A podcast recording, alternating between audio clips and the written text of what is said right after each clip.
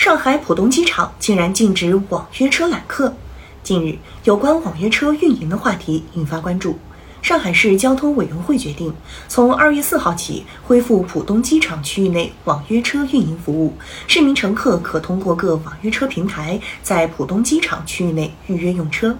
此前，因禁止网约车在浦东机场揽客，引发热议。春运期间，机场等枢纽场站客流很大，对网约车需求明显增加。但几天前，上海网约车却被禁止在浦东机场区域内揽客运营，让人费解。与此形成直接对照的是广州和北京。如广州方面明确表示，二零二四年春运客流大幅增加，为加强接驳换乘服务，将协调网约车平台，加大信息推送力度，鼓励网约车司机前往枢纽战场接单。禁止与鼓励让北上广成为舆论焦点。虽然说每个城市事情不同，但在春运期间应该大同小异。比如枢纽场站都会有不少乘客希望乘坐网约车出行，网约车司机应该都享有在枢纽场站揽客谋生的权利。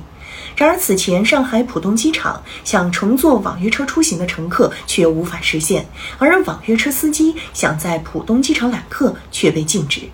至于为何发布该禁令，上海市道路运输管理局有关负责人给出解释。二零一六年出台的《上海市网络预约出租汽车经营服务管理若干规定》就明确，网约车驾驶员不得在机场、火车站巡游车营业站区域内揽客。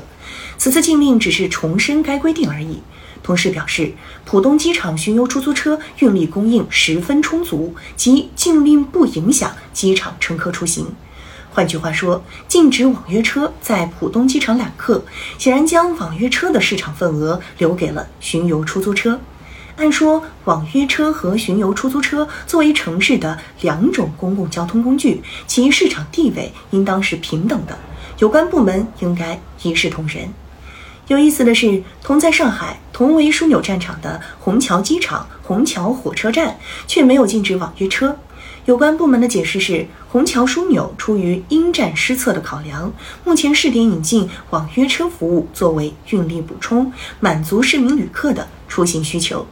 由此看出，上海网约车在枢纽站场像二等公共交通工具，要么被直接禁止揽客，要么作为一种运力补充。坦率说，此前禁止网约车在浦东机场揽客不妥。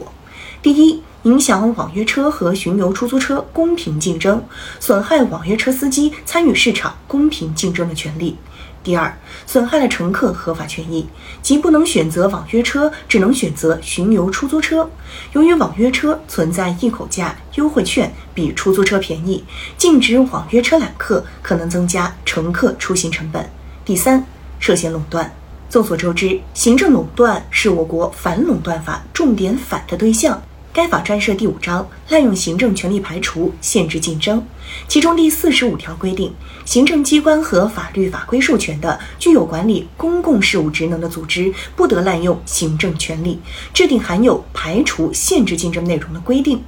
反观二零一六年的上海规定以及此次禁令，明显不符合上位法的要求。所以，上海恢复浦东机场区域内网约车运营服务是及时正确的纠错。无论从维护乘客权益角度来说，还是从保障网约车司机权益而言，都该鼓励网约车参与春运场站交通保障，而非离场。